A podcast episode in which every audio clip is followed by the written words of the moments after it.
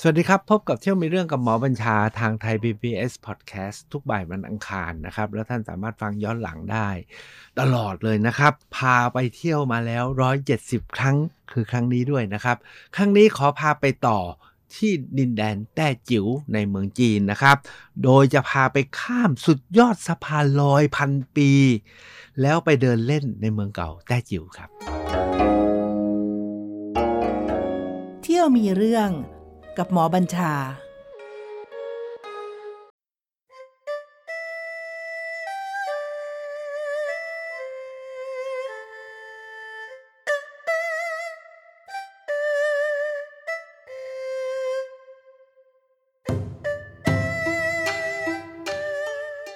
จากที่เล่าเมื่อครั้งที่แล้วว่า ชาวจีนที่ออกไปพ้นทะเลนั้นเนี่ย จะเท่าไหร่ก็ตามเนี่ยคนแต้จิ๋วไปมากที่สุด แล้วคนแต้จิ๋วที่ไปมากนั้นเนี่ยที่อยู่ในเมืองไทยก็เป็นพวกแต้จิ๋วเหมือนกัน เขาบอกว่าจีนแต้จิ๋วในโลกทุกวันนี้ประมาณ 6-7 ล้าน ว่ากันว่าอยู่ในประเทศไทยเนี่ยก็ไม่ต่ำกว่า 3-4 ล้าน คนแต้จิ๋วทำไมเขาถึงได้ออกไปกันเยอะมาก อันนี้ ตั้งไปโจทย์ไว้นิดหนึ่งนะครับ ก่อนที่เราจะไปเจาะที่หัวใจของแต้จิ๋วเพราะนัดนี้ผมพายจะไปลงเอยกันที่เมืองเก่าแต้จิ๋วซึ่งตั้งไว้ตั้งแต่เมื่อพศ 800เนี่ยพศ 800กว่ากว่า ตอนนี้ 2,560 ก็เกือบ 2,000 ปีเนาะทำไมคนแต้จิ๋วเขาถึงเดินทางออกไปข้างนอกกันเยอะมาก ว่ากันว่าในโลกนี้ทุกวันนี้มีแต้จิ๋วอยู่ประมาณ27 ล้าน อยู่ในแผ่นดินใหญ่20 ล้านออกไปข้างนอกเนี่ย7ล้าน อยู่ในประเทศไทยเนี่ย4-5ล้านคนนะครับ แต้จิ๋วเนี่ยเป็นดินแดนที่อยู่ปลายสุดทางด้านตะวันออกเฉียงใต้และก็ริมฝั่งทะเลนะครับ ชื่อว่าแต้จิ๋วเขาบอกว่า แปลว่าคลื่น แปลว่าน้ำขึ้นน้ำลง เพราะดินแดนแห่งทะเลดินแดนแห่งคลื่น แล้วคลื่นที่ว่านี่มันขึ้นมันลงมันซัดนะครับเพราะฉะนั้นแต้จิ๋วเนี่ยเป็นดินแดนที่อยู่ชายฝั่งทะเล เจอใต้ฝุ่น เจอมรสุม เจอน้ำท่วม เจอภัยพิบัติ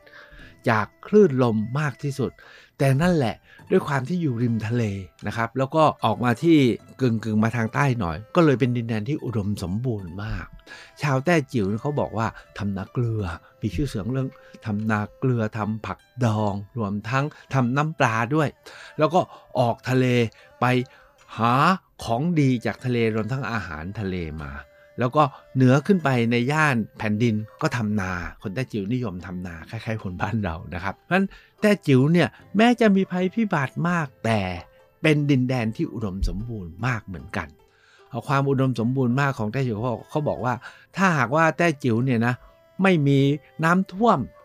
หมูหมูที่แต้จิ๋วก็จะใส่ตุ้มหูทองก็ว่ากันงั้น หมูแต้จิ๋วก็ใส่ตุ้มหูทองได้ ถ้าไม่มีภัยพิบัติเข้ามาเนี่ยนะครับเพราะฉะนั้นเนี่ยแต้จิ๋วจึงเป็นเมืองที่อุดมสมบูรณ์มาก ที่ยิ่งกว่านั้นก็คือว่าด้วยความเป็นยุนชายฝั่งคนที่นี่ก็เดินทางเก่งเพราะฉะนั้นคนแต้จิ๋วก็เป็นนักเดินเรือนะออกไปค้าขายไกล พอไปออกค้าขายไกลก็ทำให้มีความมั่งคั่งนะครับมีเศรษฐกิจที่ดี แต่ที่หนักหนาสาหัสที่สุดก็คือว่าด้วยความที่เป็น เมืองอยู่ชายแดนเนี่ยมันเลยอยู่ไกลปืนเที่ยงหลังจากคราวที่แล้วผมบอกจินซีมาผนวกดินแดน เหล่านี้เข้าไปอยู่ในเขตของจีนได้แล้วเนี่ยจนมาถึงเวลามีเหตุ ใช้คำมีเหตุในจีนแผ่นดินใหญ่ภาคกลางหรือภาคเหนือ โดยเฉพาะอย่างยิ่งในยุคราชวงศ์ซ่ง ยุคราชวงศ์หยวน ยุคราชวงศ์ชิงนะครับ เป็นยุคที่รวมทั้งราชวงศ์หมิงด้วยนะครับ เป็นยุคที่เกิดการรบราฆ่าฟัน แล้วก็ทางเหนือเนี่ยบุกขึ้นมา คนจีนส่วนใหญ่ก็อพยพลงมาอยู่ทางใต้ แต่บางขณะเนี่ยพอราชวงศ์หยวนคือมองโกกับราชวงศ์ชิงตั้งหลักได้ หรือแม้กระทั่งราชวงศ์หมิงเหม็งก็ตามเนี่ยครับตั้งหลักได้เนี่ยก็มีความรู้สึกว่าแต้จิ๋วเนี่ยเป็นดินแดนของของพวกสู้ฮั่นน่ะหรือพวกต่อต้านราชวงศ์ หมิงอย่างเงี้ยเพราะฉะนั้นทำให้ส่วนกลางเนี่ยมองแผ่นดินนี้เนี่ยเป็นแผ่นดินคล้ายๆ ไม่จงรักภักดีใช้คำนี้แล้วกันนะครับ ก็มีข้อกติกา 3-4 อย่าง เช่น อันที่ 1 ห้ามออกทะเล 2. ให้อบพยพออกจากดินแดนริมทะเลให้เข้ามาอยู่ในแผ่นดิน ลึกเข้ามาเป็นเขตภูเขา ก็ทำให้คนแต้จิ๋วเนี่ยเดือดร้อนมาก และที่สำคัญก็คือยุคที่ฝรั่งเข้ามา บุกรุก ญี่ปุ่นมาบุกรุกเนี่ยครับคนจีนก็อพยพไปไหนไม่รู้ที่นี่เรายังกลายเป็นเขตอุดมสมบูรณ์ที่เต็มไปด้วยภัยพิบัติขณะเดียวกันก็มีภัยสงคราม เข้ามาเนืองๆแล้วบางครั้งก็มีโรคระบาด ด้วยเหตุนี้นะครับ คนแต้จิ๋วจึงไม่อยู่ดีกว่านะหลบหนีออกเดินทางไป อันนี้คือคำตอบว่าทำไมคนแต้จิ๋วถึงได้ออกเดินทางกันเยอะมาก เราก็จะไปลองดูซิว่าตรงเมืองแต้จิ๋วเนี่ยมันเป็นอย่างไงกันแน่ ผมเองในฐานะที่มีเลือดแต้จิ๋วด้วยก็อยากจะไปนะกงผมเนี่ยก็ต้องเดินผ่านแต้จิ๋วเนี่ยเมื่อร้อยสาปีที่แล้วตอนเดินทางมาเมืองไทยมาเมืองนครเนี่ยก็ต้องผ่านเมืองเก่าแต้จิ๋วเนี่ยเพราะบ้านเกิดของกงผมอยู่เหยี่ยวเพ่งเหยี่ยวเพ่งเนี่ยเหนือจากแต้จิ๋วเข้าไปอีกอยู่ชายแดนติดกับฟูเจียนฮกเกี้ยน นะครับต่อกับแค่นะครับฉะนั้นเวลาจะออกเดินทางจากเกี่ยวเพ่งก็ต้องมาที่แต้จิ๋วจากแต้จิ๋วก็ออกไปที่แถวแถวชายทะเลก็ใกล้สัวเถาที่คราวที่แล้วพาไป เพราะฉะนั้นการไปแต้จิ๋วคราวนี้เนี่ยผมเนี่ยมีโจทย์โจทย์หนึ่งเขาบอกคนแต้จิ๋วเนาะมีอัตลักษณ์ 3 4 อย่าง อันที่หนึ่งก็คือเขาว่านะคนแต้จิ๋วเนี่ยจะต้องคาดผ้าเขาม้าเขาเรียกผ้าเขาม้าว่าผ้าซักอาบ เหมือนบ้านผมเลยบ้านผมก็เรียกผ้าซักอาบ ถามว่าทำไมคนแต้จิ๋วใช้ผ้าเขาม้าเขาบอกว่า เขาบอกว่านะอาจารย์ทาวรเขียนไว้บอกว่า ก็เพราะพวกแต้จิ๋วเนี่ยมาเมืองไทย แล้วมาเห็นคนไทยใช้ผ้าขาวม้า แล้วก็เลยเอาไปใช้ด้วย เอากลับไปก็เลยเอาไปใช้จนเขาบอกถ้าใครเป็นแต้จิ๋วก็ต้องมีผ้าขาวม้า แล้วถ้าหากว่าแต้จิ๋วคนไหนเขียนผ้าขาวม้าก็ต้องไปเสียมล้อมาแล้วอย่างนี้เป็นต้นนะครับ อันที่ 2 คือต้องหิ้วตะกร้า คนแต้จิ๋วเนี่ยจะหิ้วตะกร้าคาดผ้าเขาม้า มีหนมเข่งพกไว้กิน หรือไม่ก็กินมีชาเฉพาะของเขา ผมเนี่ยตั้งใจก็จะไปหลายอย่างเนาะอยากไปดูแต้จิ๋วการไปครั้งนี้เรามีเวลาไปก็ 1 วันเต็มๆนั่งรถออกจากสัวเถา พอไปถึงแต้จิ๋วเนี่ยโอ้ เมืองแต้จิ๋วเนี่ยอยู่ริมฝั่งแม่น้ำใหญ่แม่น้ำหนึ่งซึ่งโอ้โหเขาบอกมันแม่น้ำกว้าง แล้วก็เชี่ยวกรากนะชื่อแม่น้ำหานเจียง แม่น้ำเนี่ยก็ไหลต่อไปจนถึงสัวเถา แล้วก็ไปออกทะเลที่จางหลินที่สัวเถา พอไปถึงเมืองเก่าแต้จิ๋วก็เห็นแม่น้ำหานเจียง เป็นแม่น้ำใหญ่มากเลยแล้วเห็นสะพานหลายสะพาน แต่เป้าหมายที่เราจะไปอีกคือเซียงจือหรือบางแห่งเรียกสะพานกวางจี เพราะเขาบอกว่าถ้ามึงถ้ามาถึงกวางตุ้งก็ต้องไปให้ถึงแต้จิ๋ว แต่ถ้าไปถึงแต้จิ๋วแล้วก็ต้องถึงเซียงจือเกี้ยก็คือต้องไปถึงไอ้สะพานนี้แหละ ถามว่าสะพานนี้มันสำคัญยังไง เป็นสะพานโบราณหนึ่งในสี่ของจีนที่ยังคงเหลืออยู่ แล้วเป็นสะพานสำคัญมาก เป็นมรดกวัฒนธรรมของแผ่นดินจีน สะพานเซียงจีเรียกชื่อไม่เคยถูกเสียทีนะครับ สะพานเซียงจือหรือเซียงเซียงจือเกี้ยเนี่ยนะครับ หรือสะพานกวางจีนตอนที่เราไปถึงนะรถก็จอดที่สะพานนี้นะครับ ดูแล้วก็ มันยังไงกันเนี่ยเขาบอกงี้ครับว่าสะพานนี้เนี่ยมีการตกลงที่จะสร้างกันมานานแล้ว แล้วสร้างเสร็จเมื่อประมาณสะพานนี้สร้างเสร็จเมื่อ 800 ปีที่แล้ว แล้วแม่น้ำตอนนี้มันกว้าง 500 เมตร กว้าง 500 เมตร ก็ครึ่งครึ่งกิโลเนาะถามว่าเมื่อ 800 ปีที่แล้วเขาสร้างยังไง จริงๆอะมนุษย์แหละสร้าง แต่เขาบอกมีเทพกับอรหันต์มาช่วยกันสร้าง ผมพูดสั้นๆ แล้วกันที่เขาถือเป็นอัศจรรย์ของสะพานนี้และเป็นไฮไลท์ของสะพานนี้ก็คือ เป็นสะพานที่มีต่อหม้อ 28 ต่อหม้อ แล้วก็ประมาณร้อยเมตรเนี่ยนะครับเขาเอาเรือไปจอดไว้ 18 ลำ แล้วมีไม้ทอดบนเรือทั้ง 18 ลำนั้น เพื่อข้ามช่วงกลาง 100 เมตร มีต่อหม้อ 24 ต่อหม้อ 2 ฝั่งนะครับ ก็สม ผมไม่ได้นับก็ฝั่งละ 12 ต่อหม้อแล้วที่เท่กว่านั้นก็คือทั้ง 12 ต่อหม้อเนี่ยเขาพาดด้วยหินแกรนิต ผมเห็นหินแกรนิตแล้วแผ่นเบ้อเร่อเลย หินแกรนิตเขาไม่แพ้หินแกรนิตที่สร้างพีระมิดที่อียิปต์นะครับหินแกรนิตเขาแผ่นเยอะถามว่ามาไงก็คงจะกระเทาะมาจากฟูเจียน แล้วก็ใส่เรือมานะครับแล้วก็มายกไม่รู้ยกด้วยวิธีไหนนะครับ ยกวางบนตอหม้อแล้วบนแต่ละเสาตอหม้อเนี่ยเขาสร้างเป็นอาคารนะเป็นอาคารเป็นศาลา ด้วยสถาปัตยกรรมจีนที่แตกต่างทั้ง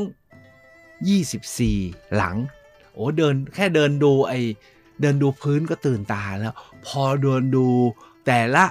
อาคารบนต่อหม้อทั้ง 24 หลังเนี่ยก็ตื่นเต้นนะครับ แต่ที่สำคัญกันนึพอสุดที่ต่อหม้อสุดท้าย ก่อนที่จะถึงช่วง 100 เมตร ที่เขาบอกว่าเป็นสะพานที่เขามีนวัตกรรมก็คือเขาทำเป็นสะพานเปิดได้ เอ๊ะเปิดยังไงสมัยโบราณนะเมื่อ 800 ปีที่แล้ว เขาใช้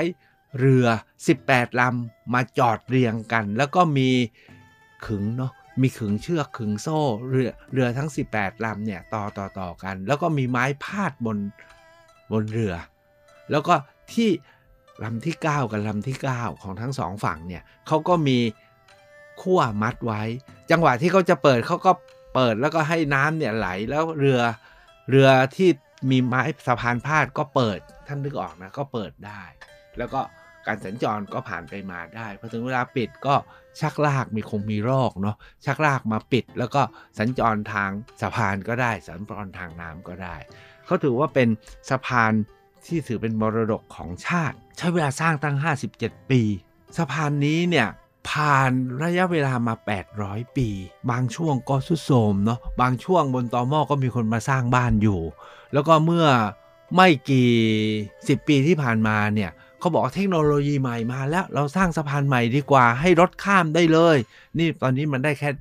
คนเดินข้ามใช่ไหมครับให้รถข้ามได้เลยก็เตรียมการที่จะทำรถข้าม ปรากฏว่า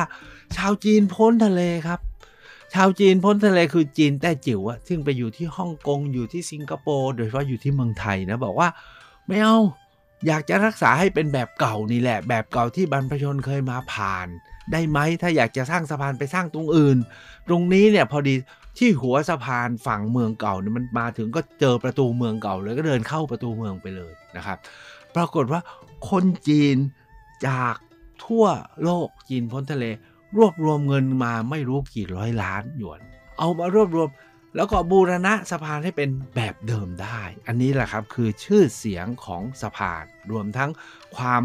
เอาจริงเอาจังของคน แต้จิ๋วทั้งในแผ่นดิน และคนแต้จิ๋วที่ไปไกล ช่วยกันบูรณะสะพานสำหรับผมเนี่ยนอกจากมาเดินข้ามสะพานแล้วเนี่ยคือแต้จิ๋วเนี่ยเขามีของดีเนาะของดีของแต้จิ๋วที่ผมบอกไปแล้วนอกจากอัตลักษณ์คือมีผ้าขาวมามีตะกร้าแล้วก็มีน้มแข็งมีอะไรก็ตามเนี่ยคนแต้จิ๋วเนี่ยขึ้นชื่อหลายเรื่องเลย นี่ขึ้นชื่อเรื่องงานเซรามิกส์ขึ้นชื่อเรื่องผ้าปักนะครับขึ้นชื่อเรื่องงานไม้สลัก ผมก็เอ๊ถ้าเราเจออะไรนะสักหน่อยก็ดี ปรากฏว่าบน ศาลาหัวต่อหม้อแต่ละหลังเนี่ยเขาทำเป็นหอแสดงงานหัตถกรรม ชิ้นเยี่ยมของแต้จิ๋วก็เราก็ไปถึงก็เดินก็พักดูนู่นดูนี่ดูนั่น ปรากฏว่ามีซุ้มหนึ่งมีหนุ่มคนหนึ่งมายืน ขายไม้แกะสลัก มีรูปกวนอูอยู่ด้วยนะครับเขาบอกว่าพ่อเขาเป็นคนแกะซึ่งเป็นศิลปินมีชื่อเสียง เขาเองก็หัดเรียนแกะด้วยเป็นรูปกวนอู โอ้โหผมนี่ถูกใจมาก เพราะว่า กงผมนะไปจากแต้จิ๋วไปจากเกี่ยวเพงเนี่ย เป็นคนเชิญป้ายศาลเจ้ากวนอู ไปตั้งศาลเจ้ากวนอูที่เมืองนคร นี่เรามาที่สะพานหน้าเมืองแต้จิ๋วเจอรูปกวนอู แก่จากไม้หอมโดยศิลปินมีชื่อ ธรรมดาครับ เชิญกลับมาเมืองนครเคยกลับมาประเทศไทยด้วย นี่คือความประทับใจของสะพานเซียงจือที่หัวสะพานเซียงจือด้านนอกเมืองเนี่ยเขามีศาล บูชา หานวี่เขาเรียกว่าหานหวนกง หานหวนกงหรือหานวี่หานวี่เนี่ยเป็นเรียกว่าเป็นเป็นข้าราชการชั้นผู้ใหญ่เนาะของจีน แล้วก็เป็นผู้ที่มีความสำคัญมากอยู่ในเมืองหลวง แต่มีจังหวะหนึ่งนะฮะที่ฮ่องเต้เนี่ยเกิดอยากจะจัดงานเฉลิมฉลอง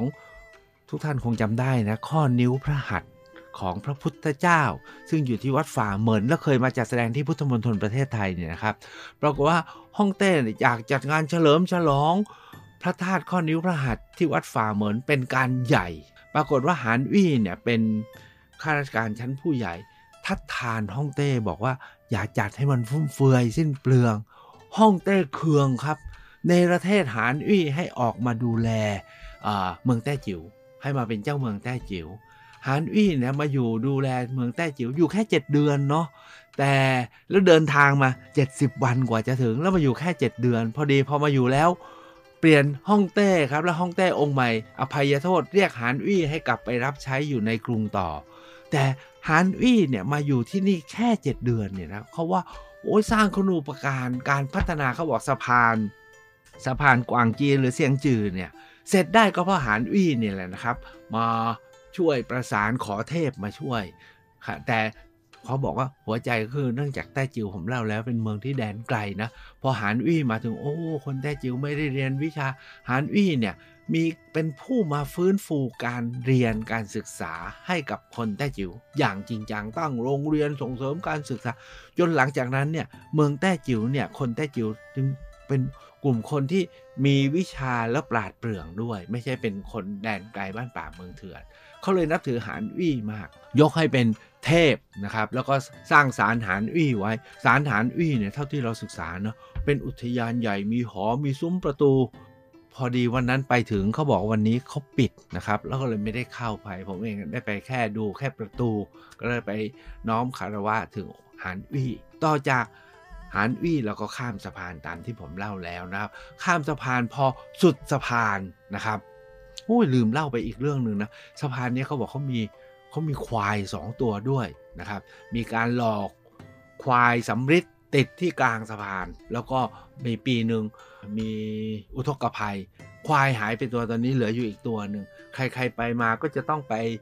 จับจมูกไปลูบไปขอ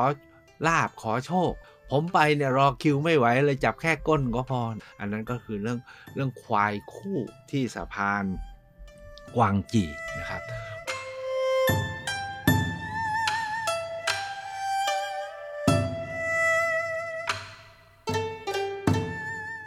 พอสุดสะพานนะครับพอสุดสะพานอู้เห็นประตูเมืองแต้จิ๋วเก่า ใหญ่โตโอฬารจริง ๆ นะครับ สูงลิบลิบเลย เที่ยวกับเมืองที่ซีอานได้ไหมเนี่ย เที่ยวกับที่เทียนอันเหมือนได้ไหมผมว่าพอๆกันนะครับ ก็ถือว่า ต้จิ๋วไม่ใช่เมืองเล็กอะซุ้มประตูใหญ่มาก พอเราลอดเข้าไปซุ้มประตูเมืองเนี่ยที่ผมชอบที่สุดก็คือว่า พอลอดซุ้มประตูเมือง ปรากฏว่าที่พื้นที่พื้นตรงประตูเมืองด้านในเมืองนะครับเขาแกะทำเป็นแผนที่ของเมืองแต้จิ๋วโบราณ เพื่อให้เรารู้ว่าถ้าเลี้ยวไปทางนี้ไปนั่น คือไม่ต้องไปดูแผนที่บนบอร์ดอะแต่เป็นแผนที่อยู่ที่ฝ่าเท้า แล้วก็เดินแล้วก็อ่านออกตรงไปทางนี้ตรงไปทางนี้ไปทางนี้ไปนั้นแล้วมีชื่อมีจุดท่องเที่ยวมีอะไรเสร็จ ผมว่าอันนี้ดีมากเลยเพราะเวลาผมพาใครไปเที่ยวเนี่ย เวลาผมจะลากแผนที่เนี่ยผมต้องเอาไม้มาลากบนบนดินบนทราย นี่ถ้าเป็นพื้นที่ปูนเราก็ลากไม่ได้อีกนะครับลากบนกระดาษมันก็เล็กเกิน อันนี้ผมว่าประทับใจมาก แต่ที่ตื่นเต้นสุดๆ คือตอนแรกเราเอ๊ไปเดินเมืองเก่าแต้จิ๋วเขาบอกมีถนนคนเดินนะปรากฏว่า เขาบอกว่าเดินกันไปนะ แล้วก็กลับมาเจอที่ประตู มักคุเทศพาไปทักบอกขอเปลี่ยนใจ เพราะว่าน่าจะหลงแล้วก็จะรวมตัวคนไม่ได้ท่านขอให้เดินไปจนสุด แล้วก็ไปจุดนัดพบกันที่สตาร์บัคเพราะว่ามันจำง่าย เพราะถ้าบอกเจอประตูเมือง หรือไปเจอประตูอื่น มันงงไปหมดนะครับ แต่ที่ตื่นเต้นกว่านั้นก็คือว่า ตลอดทางที่เดินเข้าไปเมืองเนี่ยมันเขาไม่เก่าตามที่ผมบอกแล้วว่าเมืองนี้เนี่ยมีอายุประมาณพันกว่าปี แต่แน่นอนครับมันก็พังไปบ้างอะไรบ้าง เท่าที่พอเข้าไปถึงเนี่ยอาคารที่เห็นเนี่ยเป็นอาคารแบบ Art Deco แล้วก็เป็นอาคารราวๆยุคที่ฝรั่งเริ่มเข้ามาทำการค้าเมื่อประมาณ เอาว่าประมาณร้อยปีที่แล้ว 7-80 ปีที่แล้วตึกส่วนใหญ่เป็นตึกหมดแล้วนะครับ เป็นอาคารแบบรุ่น Art Deco ก็คือมีตกแต่งประดับเล็กๆ น้อยๆ ไม่ได้วิจิตรอะไร แต่ความความอึ้งของผมก็คือว่าเขาสร้างซุ้มประตูเมืองอะ่ะเหมือนประตูโทริญี่ปุ่น หรือบ้านเราก็มีซุ้มประตูที่ปากทางใช่ไหมแต่ไม่ใช่ ประตูเมืองที่ผมบอกแล้วประตูเมืองเขาเป็นเป็นแบบประตูกำแพงเมืองใหญ่ แต่พอเข้าไปเขามีซุ้มประตู นับไม่ถ้วนตอนแรกว่าจะนับนะเขามีซุ้มประตูทุกๆ 10 เมตร ทุกๆ 10 เมตร แล้วเป็นซุ้มประตูนี้ไม่ใช่ซุ้มประตูไม้ ไม่ใช่ซุ้มประตูปูนนะครับเขาเอาหินแกรนิตมาแกะทำเป็นซุ้มประตูแบบสวยมาก แล้วบนซุ้มประตูยังมีประติมากรรม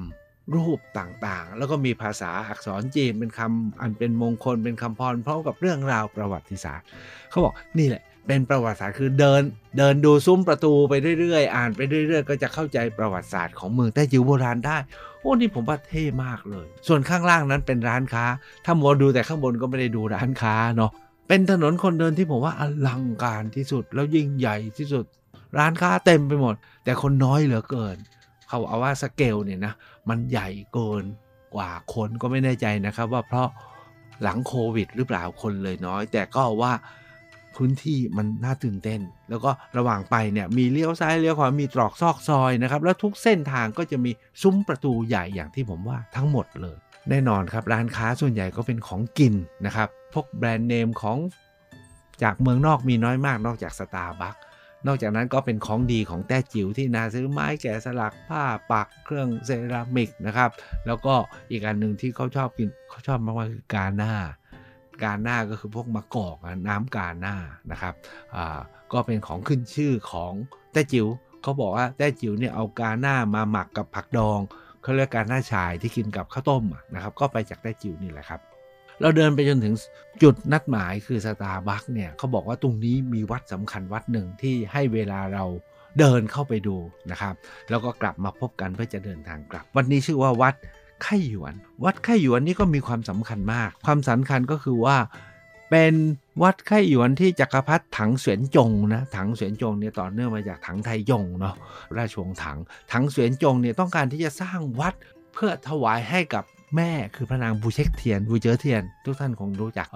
ทั้งเสวียนจงเนี่ยก็เลยสั่งให้สร้างวัดมันทั่วทั้งแผ่นดินเลย แต่ทุกวันนี้เนี่ยวัดไข่หยวนเนี่ยเหลืออยู่เพียง 2 วัดก็คือที่เมืองแต้จิ๋วโบราณกับอีกที่อีกเมืองหนึ่งที่เหลือถามหมายไปไหน โอ้มันก็ผ่านมาประมาณพันปีนะก็พังหมด โดยเฉพาะอย่างยิ่งยุคที่